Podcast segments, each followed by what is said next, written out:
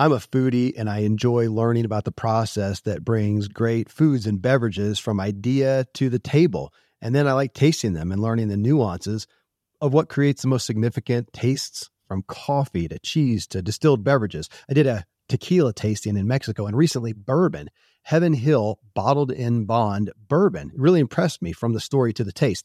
I grew up in Kentucky, where horse racing and bourbon are famous, and I got introduced to Heaven Hill bottled in bond bourbon. It's produced by Heaven Hill Distillery, which has been and still remains family-owned since nineteen thirty-five, and I'm impressed with the bourbon's ultra-rich, smooth taste, and right on the bottle, it states that this bourbon is seven years old, which is actually three times longer than what's required to be certified as bottled in bond. I feel with beverages, the longer the prep, the better the taste. Being a bottled in bond product means it must pass a list of seven requirements that set the standard for this quality bourbon. So look for it at your local store. Heaven Hill reminds you to think wisely and drink wisely. This episode is brought to you by Shopify. Forget the frustration of picking commerce platforms when you switch your business to Shopify, the global commerce platform that supercharges your selling wherever you sell. With Shopify, you'll harness the same intuitive features, trusted apps, and powerful analytics used by the world's leading brands. Sign up today for your one dollar per month trial period at shopify.com slash tech, all lowercase. That's shopify.com slash tech. What Drives You is brought to you by Ziglar, your premier source for equipping life and leadership coaches. Visit Ziglar dot com and let them inspire your true coaching performance. Yeah.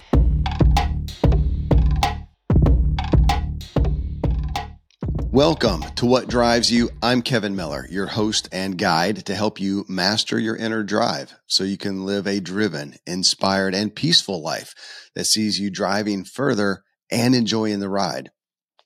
In this episode, I bring you a special What Drives You episode with renowned author of The Millennial Whisperer, Chris Tuff. Chris was one of the first advertisers to work directly with Mark Zuckerberg in two thousand six and filmed one of the first ever viral videos, which landed him on the front page of the Wall Street Journal. Tuff's natural ability to connect with his nearly eighty percent millennial and Gen Z workforce led him to publish the national best-selling The Millennial Whisperer in two thousand nineteen. It's kind of a global movement that soon followed that, as the Atlanta resident Chris shared lessons on empathy and genuine connection at work on some of the largest stages in the world, including such Fortune one hundred companies like Nike. I, of course, wanted to dig into Chris's personal drives, and you'll be interested to hear that his initial drive was simply to beat his older brothers in anything and everything.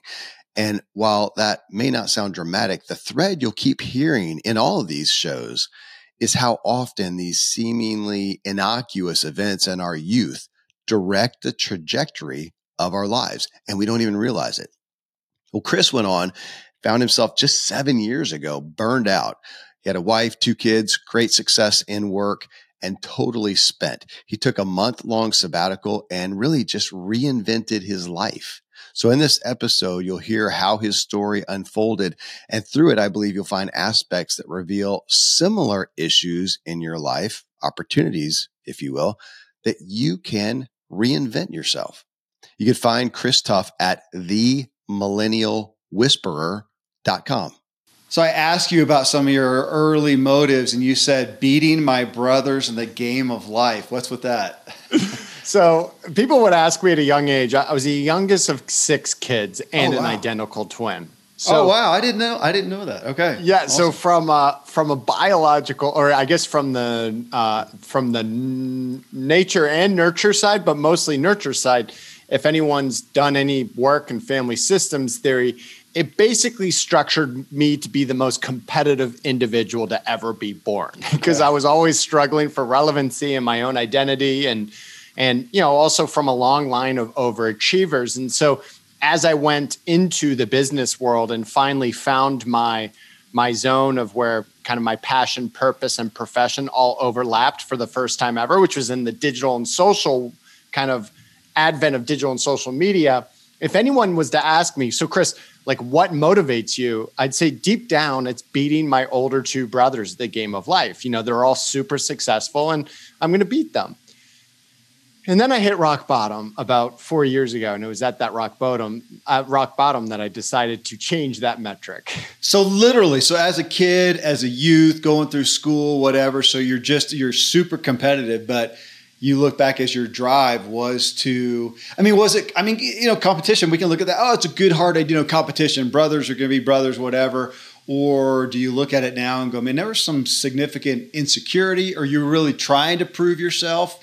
I mean, how do you weigh the, uh, I guess, the health of it? I think it was all those things, right? So it's, uh, it's what am I going to be known for out there? How am I going to make a name for myself when, you know, my brothers and sisters have all gone on to Ivy League schools and become, you know, quote unquote successful in whatever field they've they've gone after? And so for me, it was, I think it was insecurity. Uh, be, when you're coupled together with another being, just trying to be an individual as an identical twin is tough. So if my brother chose soccer, I chose lacrosse, right? Because I'm like, I'm not going to try to do the same thing he did. He chose to go up school, go to school up in the Northeast. I, I chose to stay in the South to Vanderbilt. And so I feel like with a lot of those choices that I made, whether it be large decisions or even small ones, a lot of it was kind of through this framework of, what's going to set me up to be both different and recognized? Yeah. And, you know, as a young six kids in a very hectic household, it was, you know, you're always kind of vying for attention. And so. Um, so sports yeah. and academia, both socially, I mean, were those three areas, were those all areas where you're trying to prove yourself? A hundred percent. And huh. everything. And I would be relentless at any of them, uh, at all of them, really. I mean, you mentioned nature versus nurture, and you've got you got two kids, right? Yeah, two daughters, eleven and and almost nine. Well, and I've I've got a bunch of kids, and I it's daunting to me to realize the impact and influence on their lives of their upbringing. So, to the best of my abilities, I'm going to have this influence, but then their brothers and sisters are going to have this influence. How is that? Con- I mean, do you you look at that like when we look at personality profiles? Sometimes I wonder, do I know what my authentic, un, uh, unadulterated personality is like outside of my upbringing? I mean, it's impossible. Who, like, who would Chris be if you'd been single, uh, an only kid? And I don't know, you know, and I don't think there's, I do think the harder you work at yourself in this journey, right? And, and the more genuine you can be to whatever it is that is driving here and here, yeah. and that be always evolving. And that takes massive tenacity and resilience to do it, right? I, I call it re-brainwashing. We were brainwashed. We can't totally. not be brainwashed as kids. So to come out of that, yeah, I mean, you, it's a big deal. Yeah, totally. And so I, I think that, and it's not, I'm also married to an identical twin. All right. So That's take this. Odd. Okay. Right? So here's what's crazy is we both have foils, my, my wife and I, and what has been the greatest realization from a social experiment is looking at how much, whether we care to look at it or not, our choice of spouse ends up molding you as an individual. Yeah. And because, you know, we both went out into the world fourteen years ago with identical twins. Neither one of us had gotten married. We all got married to different people. Our twins didn't marry each other. Right. So that would have been even crazier, right? Be, yeah. Um, but now we get to see the impact of that spouse choice on personality, interests, um, geographic locations, and all of those things. So, you know, I think even outside of just the family upbringing piece, there's also other contributing factors that make us what it is that we are, and what, you know, especially what motivates us. I mean, when you right now, so I, yeah, as a father, I mean, do you look back on that and go, man, I was so shaped by my siblings, by that family group. Has it caused you to look at your parenting and be, you know, uber sensitive to it, to how? Sure. Okay. Yeah. Well, and I think, I think so much of that pressure, right? I mean, I even look at the pressure. I put, I put myself under ridiculous amounts of pressure as a competitive individual, as an achiever. Um, that is, that all of that comes from me. It's not coming from anyone else, right? And and that is a self-inflicted thing. And what I'm trying to create with my kids is at least, you know, the two greatest characteristics that I think make or break people and, and their ability to relentlessly pursue their passions is tenacity and um, and and really, I mean, it's that tenacity, perseverance, as well as as as that resilience. Yeah. And so, you know, be allowing our kids to fail, allowing um, also ourselves to fail as we consistently evolve. And I think so many people feel like there's just one track, but we have seasons of life that we need to nurture to continue that development. And, and we're never quite there. And that's part, pro, for me, progress in that direction and living a life where passion, purpose, and profession can all overlap to where you don't even know where you're, when you're working. That's the most beautiful thing that God gave us. And it's just that so many of our paradigms and the way that we've been set up don't allow those things to thrive. And that's part of why what I'm trying to catalyze with a lot of the stuff that I do around connection. Well, and I want to get into that. You, you just looking at the trajectory. So you do go through school, you're competitive, whatever, you end up going to, you mentioned staying in the South. You went to Vanderbilt. Yeah. Are you in Nashville now? Uh, no, I'm in Atlanta. I that's, stayed south. That's right. Atlanta. I saw yep. that in the book. Yep. Uh, but yep. So you go to Vandy, and did you graduate there? Graduated Vanderbilt with a huge ego, all the confidence in the world, went to Boston and had sixty-four failed job interviews until I got my first job. What was your degree? It was human and organizational development, essentially applied human psychology to businesses. And so why? Why? Why, why go that direction? Um, well, so I interviewed for every single job in those sixty-four, everything from investment banking. Well, but I, but I mean in college at Vandy, why go after that degree? Oh, because to me, I was obsessed with people. I was obsessed with what drove people to be the way they were. And then to watch that in the application of theory was so compelling to me. Especially like, so for like, I remember our small, actually I was like the biggest geek in the H O D classes because it got me so excited to understand how human psychology worked, but then also applying that to group dynamics in businesses in a very applicable way. You'd actually go through a lot of these things that you were learning. So in our small group classes, we learned how small groups came together by putting um, onto a challenge as a group. So we'd actually go through those stages and be like, oh, this is what's happening. This is what's happening. Oh, this is so crazy. And I've always been just kind of obsessed with people and what drives them. And, and it's just like this innate curiosity slash enthusiasm that I have for around connections. Literally, literally innate though. I, I mean, cause I was going to ask, is there literally j- innate? So you, you don't look back and go, oh yeah, I was exposed to X, Y, Z. My parents did this.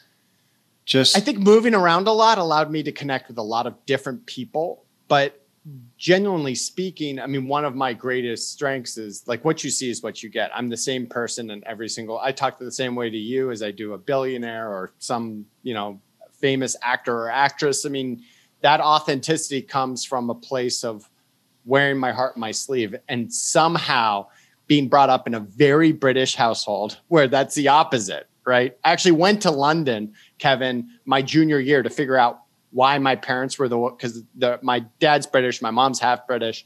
I'm like, why is my family this way? Wow. And after going to school there for a semester, I quickly realized why they were. And I was like, okay, I'm definitely I was born kind of this freak of nature uh-huh. with my heart on my sleeve ever since I came out and just with this kind of compassion and obsession with connection with others. Well, so you're pursuing that in a degree, you get out, you've got the fancy Vanderbilt diploma to hold up. yeah. And what did you say, sixty-four? sixty-four. Why? I think ultimately it came down to one, it was two thousand three. So it was a pretty, everyone, everything was kind of still springing back from, um, you know, what happened in two thousand with the implosion of dot com and, and, but I think ultimately what it came down to was I was checking boxes, right? I was like, oh, uh, well, you know, investment bankers make a lot of money and that's quote unquote successful. So I'll try that. But I think what they saw in all of my interviews was like, this guy's not that passionate about it. And it wasn't until my sixty-fifth job interview that I got my first job offer. And that was with a, a small digital marketing firm. There were thir- twelve employees there.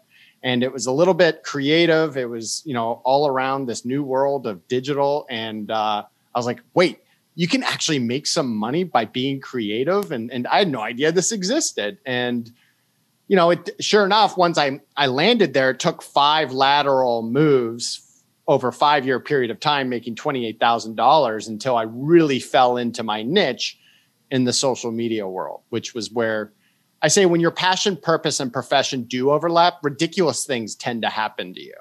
And so I had one of the first viral videos, for example, Kevin, um, with me getting engaged to my wife before YouTube. Seven million people saw me get engaged to my wife. We were on the front page of the Wall Street Journal. And Good Morning America flew down to interview us about this very emotional proposal that I put on Christopher Tuff dot com. And I did all of that with the purpose of, well, one, our, our twins seeing our engagement, but two, checking a box by from the owner of our firm saying, Uh, where she challenged me if I got a million views of a viral video, we then use that to prove to our clients that we can do this new social digital media thing. This is in two thousand five, two thousand six, right before all that stuff started to happen. And they ended up giving me my own trend spotting social media department before it was really kind of invented.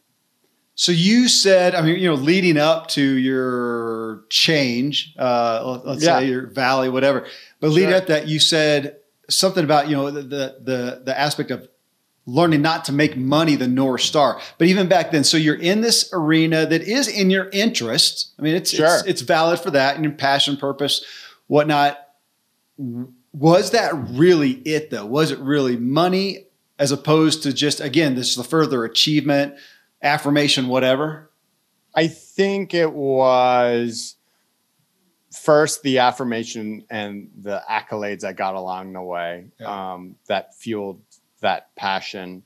Um, and, you know, it, it also, I was obsessed with where everything was going and, um, and kind of the emerging digital media. I mean, I worked directly with Mark Zuckerberg and sat across from him before they launched to the public as one of his first advertisers. He didn't, and people will be like, oh, what was that like? I was like, well, he didn't really talk all of dinner, but I was one of the first ones to work with him. Yeah. And being at the advent of such a massive explosion with where the world ended up going was, it was a ride. And I was holding on to this rocket ship with everything I had while looking around and saying, am I beating them now? Am I beating my brothers now? Am I, am I, is this it? I'm making more money than I I ever thought you could make in advertising. I just beca- I became the youngest partner of our hundred year old history of our firm. And, but deep down, you know, after about nine or ten years of that ride, I found myself exhausted and unfulfilled. And I think most of that stems from um, really doing a lot of this stuff or coming to the realization that, is this really what I want? Is is success, is the metric of success of beating my brothers at the game of life the best metric? And it was like, no, it's not. Thankfully, the days of building a business website, then having this massive endeavor to integrate an online store are gone. Today, Shopify has fixed all that. I had one business where we actually built the entire website on Shopify's platform. So whether you're just starting out or you're selling a million bucks of product already, Shopify is just the industry leader. It works the same for physical products or online and digital, and Shopify is just hands down the best out there. Most importantly, Shopify helps you turn browsers into buyers with the internet's best converting checkout. It's thirty-six percent better on average compared to other leading commerce platforms. Getting people to buy is not that hard, at least to the buying point, but getting them to actually give their payment info is, and Shopify is king in that department. They also have top tier customer service, which I think is critical. You can sign up for a one dollar per month trial period at shopify.com slash Kevin. That's all lowercase. Go to shopify.com slash Kevin to grow your business no matter what stage you're in. Shopify.com slash Kevin. Most of today, you will be indoors, likely your home or your office. I am as well. Even with my treks out into the woods, I spend a lot of time inside. And we're going to take about twenty thousand breaths. According to the E P A, the indoor air is two to five times more polluted than the outdoor air, sometimes up to one hundred times more polluted. At my studio, we have heat being forced through old ducts. I walk on carpet full of years of junk. No idea what's floating in the air that I'm taking constant gulps of. The solution is an air purifier, and Air Doctor is just the best. Air Doctor filters out ninety-nine point nine nine percent of dangerous contaminants and allergens such as pollen, pet dander, dust mites, mold, bacteria, viruses. They do it so it, your lungs don't have to. Air Doctor comes with a thirty-day money-back guarantee, so if you don't love it, just send it back for a refund minus shipping. Go to air doctor pro dot com and use promo code Kevin, and depending on the model, you'll receive up to thirty-nine percent off or up to three hundred bucks off. Exclusive to podcast customers, you will also receive a free three-year warranty on any unit, which is an additional eighty-four dollars value. So to get this special offer, go to A I R D O C T O R P R O dot com. Use promo code Kevin, air doctor pro dot com, promo code Kevin. At Evernorth Health Services, we believe costs shouldn't get in the way of life-changing care, and we're doing everything in our power to make it possible. Behavioral health solutions that also keep your projections at their best? It's possible. Pharmacy benefits that benefit your bottom line? It's possible. Complex specialty care that cares about your R O I? It's possible. Because we're already doing it. All while saving businesses billions. That's Wonder made possible. Learn more at evernorth dot com slash wonder. Is the metric of success of beating my brothers at the game of life the best metric? And it was like, no, it's not. So it, was it literally a short amount? Was it a was it a, an occurrence of the breakdown? I mean, are you going along, going along, and is it a crash, or is it kind of a, a, a slow? You know, what? It was a crash. Really? Yeah. I mean, and it manifested as, um, like, um, I mean, almost panic attacks and massive amounts of stress and not sleeping much. And, and ultimately it came down to me looking at my wife and I said, you know what? I can't do this anymore. And she's like, yeah, I, I can tell. Like, what are you going to do about it? And I said, well, I think I'm going to take a month off. And so I'm going to ask for kind of a sabbatical. And so you're married, you're married, you already have the two kids, two kids, you got yep. the job, youngest partner, you're working like mad. You do care about what you're doing. So you enjoy that. You're leading people, having success, but you're just, it's, it, you know, in reading, it sounds like you're just full tilt boogie. I mean, you're burning the candle at all ends and, and just nuts. And other, she saw it. You said other people at work, uh, you know, your partners, whatever, they saw it and said, you kind of related, like they were kind of like waiting for you to, when's this going to end or when's yeah. it going to come around?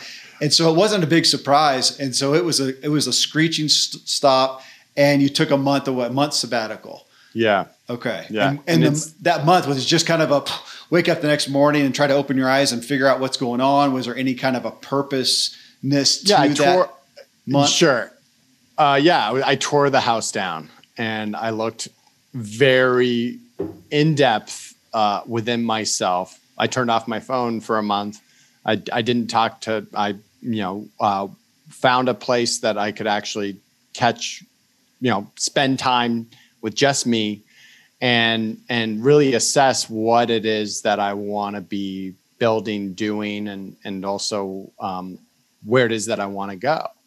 And, and it was in that month off that I realized that, well, one, my metric of success was off. Um, beating my brothers the game of life probably isn't the best thing. And instead, you know, success should be really deemed on a on a nightly or a, a daily basis when my when my at night my head hits the pillow. And it should just simply be, did I have the impact that I intended for the day? Uh, and and I. You know, I had already figured out what my purpose, personal purpose statement was, but I further honed it. And, and that was to inspire and connect. And so I went from this place of being the tip of the spear, the tip of the arrow for the firm. And, you know, if you had Googled me back then, you would have seen all of the accolades that I got for, you know, my ideas around where social media was going, et cetera. And I really took all of those efforts and said, you know what, I'm going to focus it on my people. And everyone on my team, we have three hundred twenty employees at that time uh, at the firm. And I'm just going to be that leader that um, they need. And uh, I'm going to put it all in them and I'm going to let them shine. I'm going to let them have the, the the headlines and and and really take all of that effort in creating that connection inward. And what happened through that process was magical.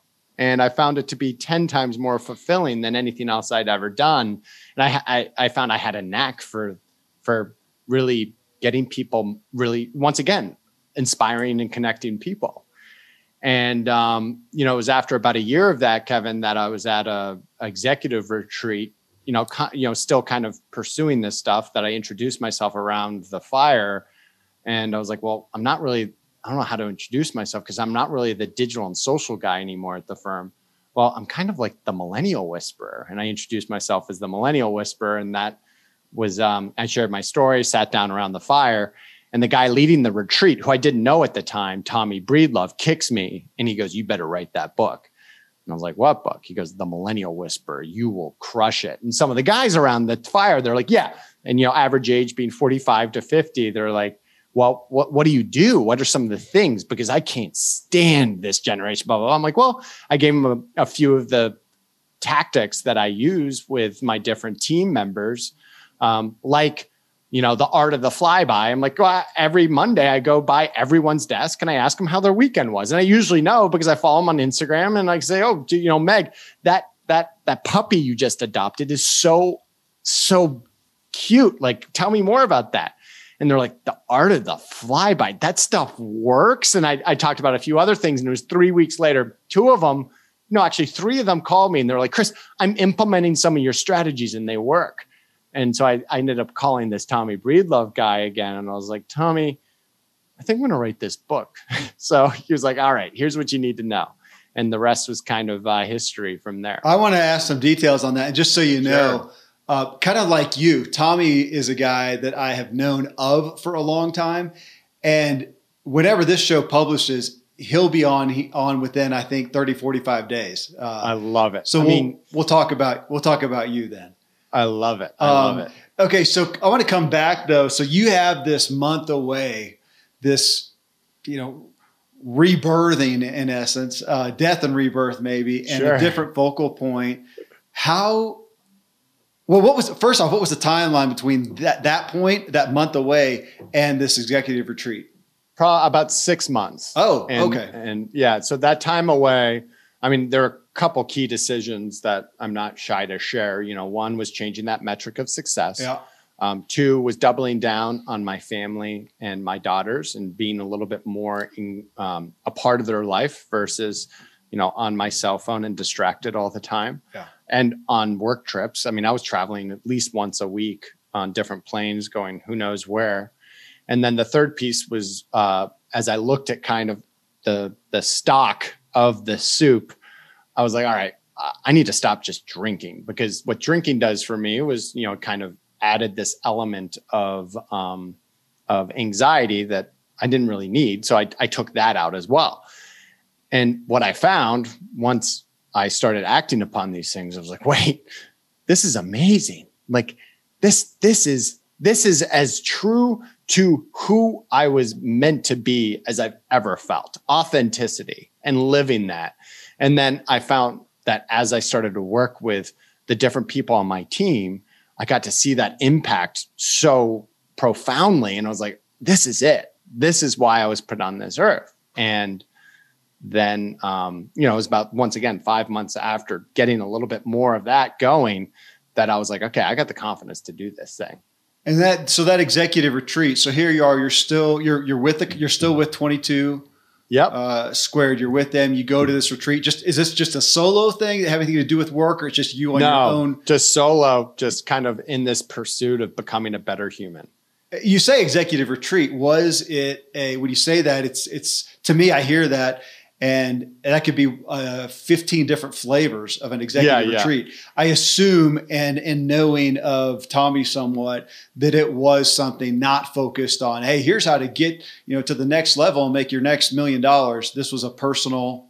Personal. Okay. Yeah. Very much uh, slanted on the personal side. It, the only reason you can call it an executive retreat is that it was comprised of executives. Okay. That's well, it. And so was that, had you all along still had this focus on your, you know, personal development, personal growth, or was that kind of a dawning of it in a more, I'm going to use that word healthy again, but in, in a more healthy way? I would say that it was a dawning of it by opening up to others about what I was doing okay. solo. Okay. And I was taking, I was doing a lot of the work and practicing some of these things on my own, without necessarily opening up to others about um, about what this is all about. And right. that was huge for me. And I, actually, I was talking to my wife about it with Tommy the other day, because now Tommy and I are best friends. And, you know, he's also the first person I call when I needed practical advice. And uh, my wife said, talked about right before that retreat, I turned to her one night and I had tears in my eyes. And I said, uh, Julie, how sad is it that I don't really have any friends anymore? As I've been kind of going on this journey alone, I, I don't really, because I'm not going out to parties and hanging out with the same set of friends. And I'm just kind of lonely. And she just didn't know what to say.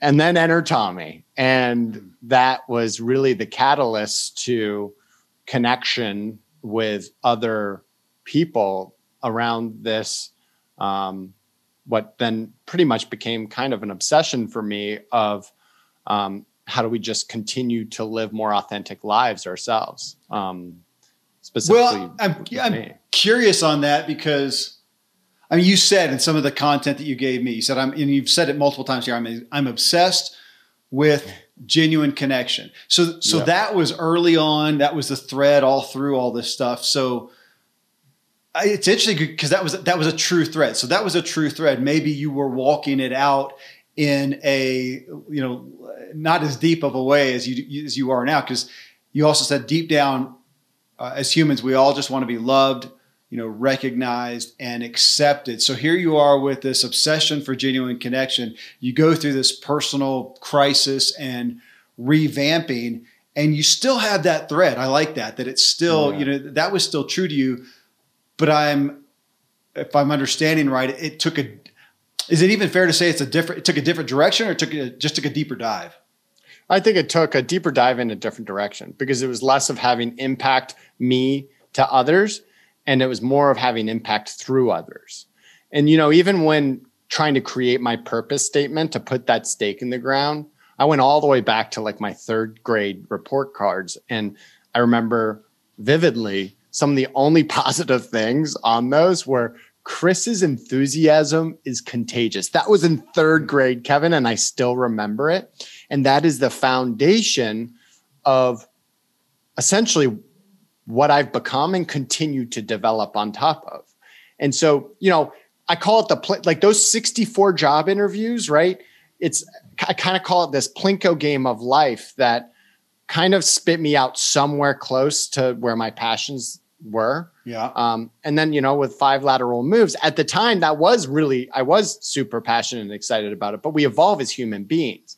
And I think often, oftentimes we get stuck in our old jobs that were catered to uh, younger selves versus making some of those moves that are necessary to continue that development. And, and really that executive retreat for me was once again, five months into a newer role that I was changing that mindset to having impact to through others versus, you know, more of just me being that point of the arrow. Well, so it's interesting you talking about your perspective change with, and my paraphrasing, you being the hero and you helping other people be the hero. It, it, you know, it harkens to, I mean, this is uh, Donald Miller's, you know, storyline yeah. yeah. and, and what he nails us to the wall now with, you know, looking at our website and go, yeah, it's all about you. It's not about, you know, who's the hero. It's your, it's your customer. So, you know, that, so as you're doing that, you're walking this new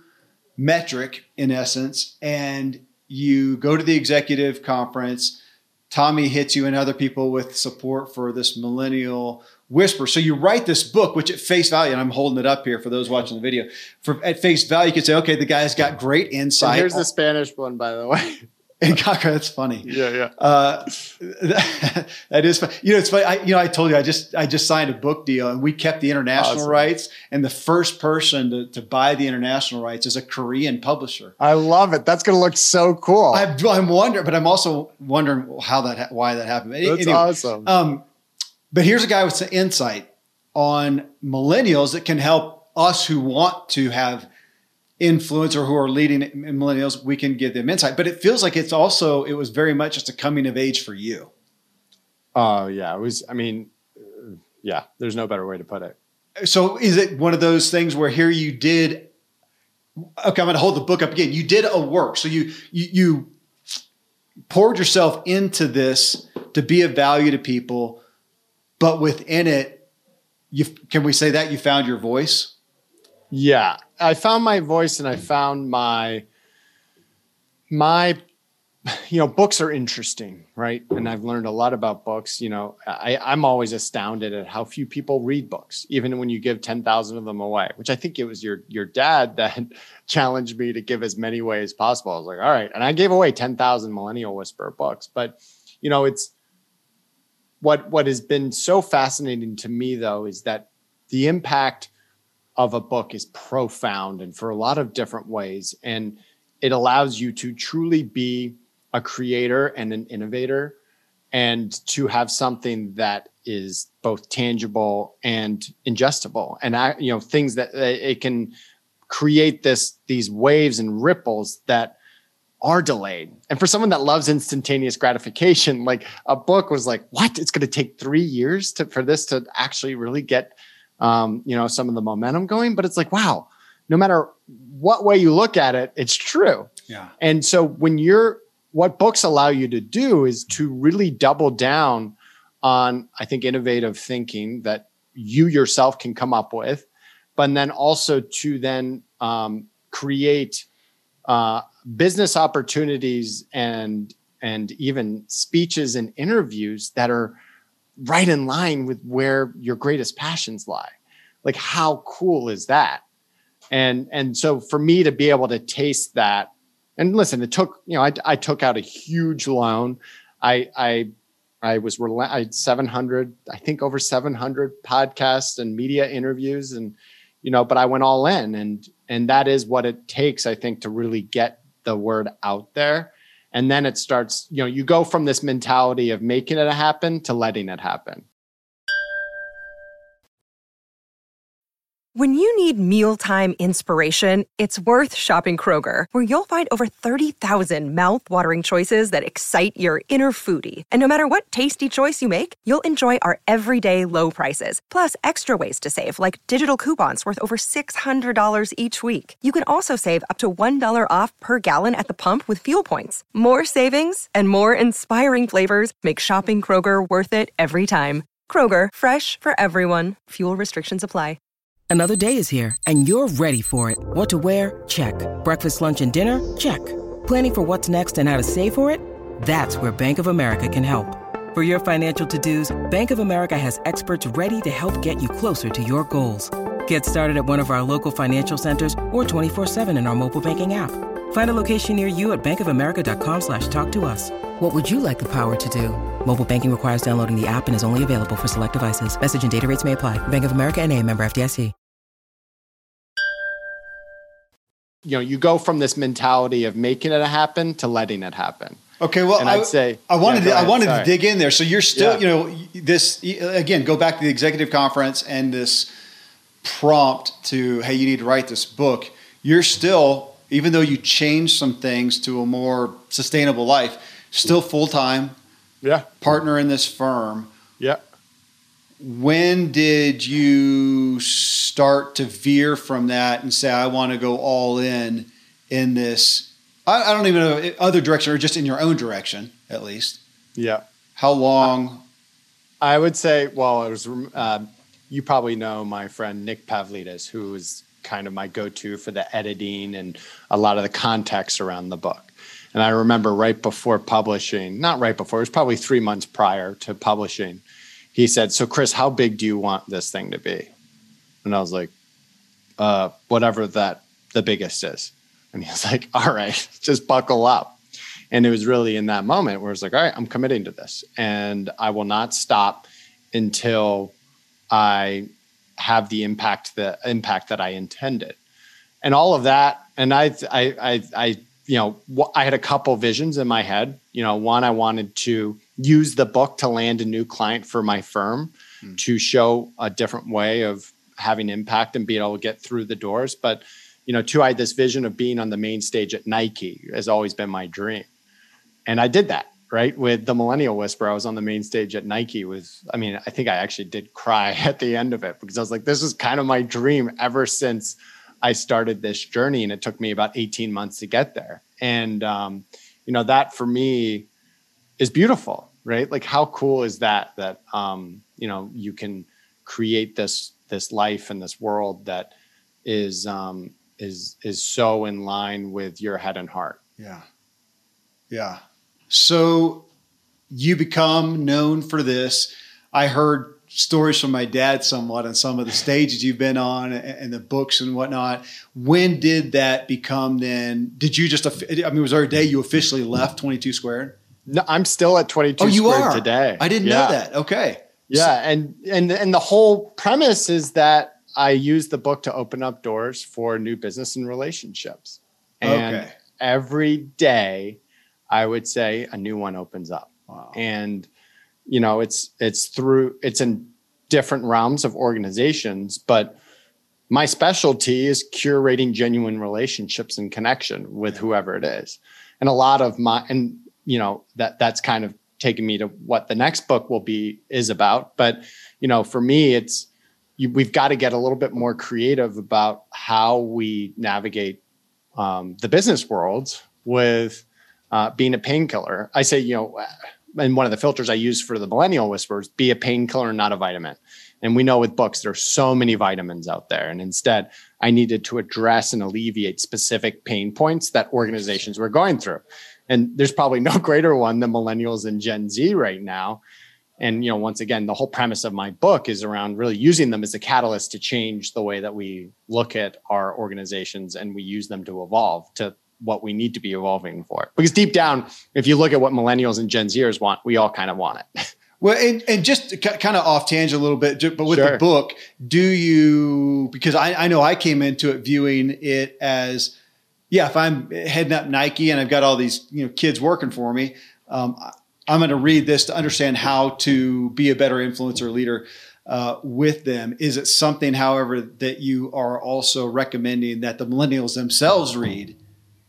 Okay. Yes. Okay. Yeah. And, you know, once again, it, this, this is a book about meeting somewhere in the middle about yeah. stuff. You know, I, I talk a lot about the impact of social media and inst- instantaneous gratification. And what I call is, you know, the kind of grass is always greener complex, or what leads into, like, you know, what social media has done is it's created an all, and not just millennials and Gen Zers, but a, a lot of us, this world that pretends to be perfection that is not. And, you know, my seventy thirty rule is a tactic that I use with any new employee. And what I encourage a lot of organizations to do is that, you know, seventy percent of your job should fire you up and fuel you up. thirty percent is just going to suck. Mm-hmm. And, and that is, that is the harsh reality of life. Yeah. And if you're looking for the alternative, I don't think it really exists. And so take your job description, figure out what's in your seventy percent, you know, fire you up, fill you up, and then what's in your thirty percent. And it's actually the, that's the first question I'll ask organizations to, I'll bring up a millennial board and the Gen Z board uh, of their all-star employees and say, okay, seventy thirty, is that about the, you know, the, the variable for each one? Um, is that the percentage for each one in terms of uh, seventy percent of your job being great and thirty percent being kind of not that fun? And sometimes they're like, actually, it's seventy thirty the other way. And yeah. it's like, all right, that's that's okay. Now I turn to the executives and say, now it's up to you all to create an environment to where some of those passions and things can thrive. Because our role as leaders has completely changed with these generations from being the bossy boss to being much more of a mentor and a coach. Yeah. And I can talk a lot about why that is, but mostly it's the, if you look at even just our relationships with parents, you know, Xers and boomers had these parents that were authoritarian figures. They didn't really have that deep of a connection or relationship. And that's completely shifted into Gen with, with, with millennials and Gen Zers. And so when they enter the workforce, when they look at someone as their boss, they're looking for a similar type of relationship. And a lot of times they're, they're looking for more of that connection and mentorship. And I know I digress and kind of more specifics on that. No, and I, I think we're going to do a follow-up show. And, and I do, I want to dig into some specifics on, on the sure. motives for millennials specifically. But, you know, so here you are. And yeah, somehow I missed that, that you're still with uh, twenty-two Squared. So you're still here. You still got this you know, career business happen over here, but now you've created your personal brand known as the, you know, Millennial Whisperer. So, but you've got a, a separate business, your own business over here in essence. And now you have, you're coming out with another book, but where you, when you look at your trajectory, again, coming back to motive, is that just kind of a multiple streams of income type thing? Where, where are you headed? I mean, right now it's, you got to look deep, deeply at, all right, where is that, where's my ability to be free, yeah. if you will, right? To do the things that I love. Where does that come from? And a lot of it comes from where I'm a partner, twenty-two squared. So my priorities oftentimes, Kevin, won't be, okay, what's the biggest stage I can get on? I put it through a different filter of who would be a good client for twenty-two. And then use that, I use that to then prioritize who it is that I pursue and who it is that I, you know, also court. And so, you know, ultimately, where is it that I'm going with it all? I think it's to continue to build upon that, and uh, and have the impact that I I'm I'm looking for on some of at some of these both larger organizations, but also smaller organizations, um, with applying just kind of this the, these ideas around the importance of really motivating our people through connection. With that, again, looking at motive for that, did you just see, hey, here's an opportunity to kind of expand and further this message? Did you see a specific problem popping up? Yeah. You said, I want to, uh, well, like you said, I, this is a, what'd you say, a, a pain pill? Uh, yeah, is needed a painkiller. Yeah, yeah, yeah. Yeah, exactly. A painkiller?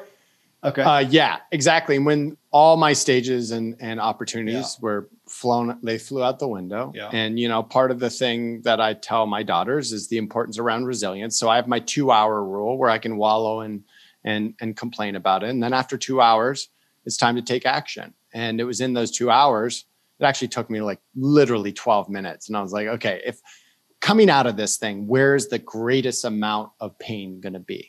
Well, people are going to need to return on their investment. You know, they're going to be less excited about bringing in someone that can help with culture and connection with their people because they're, they're struggling for survival, Kevin, right? Yeah, yeah. So what is the one thing that I can introduce in a new way, in a compelling way with stories and tactics um, that can have the greatest impact and, and once again, be that new painkiller for organizations? And it's really with with sales and networking. And people will say to me, like, Chris, you are the most ridiculous human being ever. Like, you know, there's a saying, go to Chris Tuff for stuff at my firm, because I know everyone for everything. And I go, I did a lecture at Vanderbilt, a guest lecture, and it was actually one of the highest rating net, uh, uh, lectures of the year. And it was How to Network Like a Mofo was the title of it. And you had a line of young people that were like, Chris, like, tell me about this tactic and tell me about that tactic. I was like, all right, I'm going to write this book titled Save Your Asks, which is a call to action that we need to make our intention, connection, and then the ask should come later. Mm-hmm. And that is a total flip of the script with anyone that's selling. I mean, you get it every single day, Kevin, of people wanting to be on your podcast and they go in with that ask way too early. And it's like, whoa, whoa, whoa. Like they how lead, about first? They, they lead with it. It's And yeah. they don't even listen to your podcast, right? Do you know how many people reach out to me? I have seven hundred thousand unread emails and ninety-nine percent of them are people asking for something without doing any research. Oh, I, I can't keep up with it anymore. But once in a blue moon, I'll get uh, somebody, even an agency, you know, like you. Yeah. Okay. So I, and I just, we figured this out that it was Interview Valet that first connect. I mean, I, I, my dad had talked about you, but Interview Valet, that's Tom Schwab, great guy. And yeah.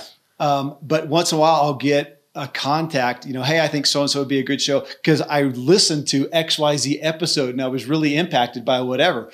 And I, the Hallelujah Chorus comes on. Totally. Or I'll have somebody uh, send, you know, not just the book, but I've had, you know, food and chocolates and, you know, uh, swag and stuff sent. And it's, but it's so rare. It's, it's, I mean, I grew up, you know, my dad, I grew up in a sales yep. culture and man, you may nurture, you may nurture a relationship. I nurtured a relationship. This is a true story. I nurtured a rela- relationship with Tom Ziglar for probably two years before I asked. And then I yeah. got, then I got on stage for Ziglar. But it was, and then, uh, and it worked, right? So yeah. I have one of the concepts in the new book. You'll love this. I got to just give a little bit of a Dude. nod to it, but Dude. it's called Shawshanking. And Shawshanking was introduced to me in two thousand twelve after I was signing one of the biggest deals of my life with uh, social. Once again, it was the social media buying and technology. And I turned to this guy, Jason Beckerman, ser- serial entrepreneur. And I said, Jason, we met seven years ago. And here we are signing the biggest contract of probably your life. How, uh, the sales guy in me, how did you do it? And he turned to me, he goes, Chris, I Shawshanked you. And I was like, Shawshank, what's that? He said, you know, Shawshank Redemption, yeah. you know, he did a letter a week to get the library redone. And he finally, after right. two years, got it redone. Right, Every right, single right. week, Chris, I've had a touch point with you for the last seven years. It's been on Instagram. It's been on uh, instant message. It's been on text. N- not ever was I asking for anything from you, but I was just creating a touch point. And it was through that we created a relationship to where we are now and signing this thing. I was like, oh my gosh, Jason, I just got a call from the C M O of a huge, a Fortune fifty company. And I think I kind of blew them off because they were trying to hire me as a social, you know, digital person. So I'm going to call them back and I'm going to go try that same technique on them. And Kevin, here's the coolest thing. Uh, we ended up winning that client after I went over there and I whiteboarded who it was that they needed to hire. Once again, going with the give. And I gave them the give. And then I did a couple speeches around where social media and digital were going. And it was eighteen months later that we got our first project with that company. And fast forward to today, there are we have one hundred ten of our employees on that one account. Wow. And it's like, to your point, right? Like it takes time to curate connection. And all of my stories start the same way where they end up becoming my good friend, yeah. right? Like how cool is that? That when I'm courting someone, they end up becoming my good friend. And then a byproduct of that ends up doing business together. Well, it, it sounds like the millennial, you know, the, the the the newer how to win friends and influence people in today's day and economy, Ex- which I exa- and I was talking to your dad about that a couple of weeks ago. I was like, that's exactly what it is, and yeah. and really, it's not. It's no different than doubling down on my whole um, kind of obsession around connection, and it's taking connection inward within organizations and putting it outward, right? So it's the connection.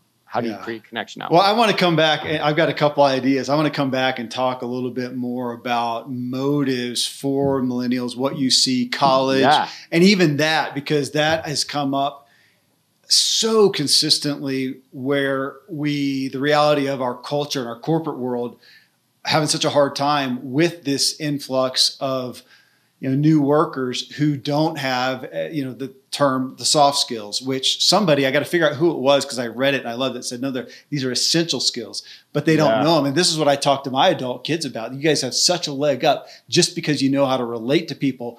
I don't care what you know, whatever skill they can teach you, but you, the skill of relating to people. So uh, I want to do a follow-up on that. I one, can't man. wait. I'm so stoked wait. to finally uh, connected with you. I, I, the message is, uh, It's so stout. I love the threads that uh, we can see through your life and how they played out. It'll speak to people because it helps us understand our own motives when we hear others. Man, thanks for coming on. Thanks for uh, candidly sharing your motives. I, I'm Absolutely. Grateful. Thanks for the opportunity, Kevin.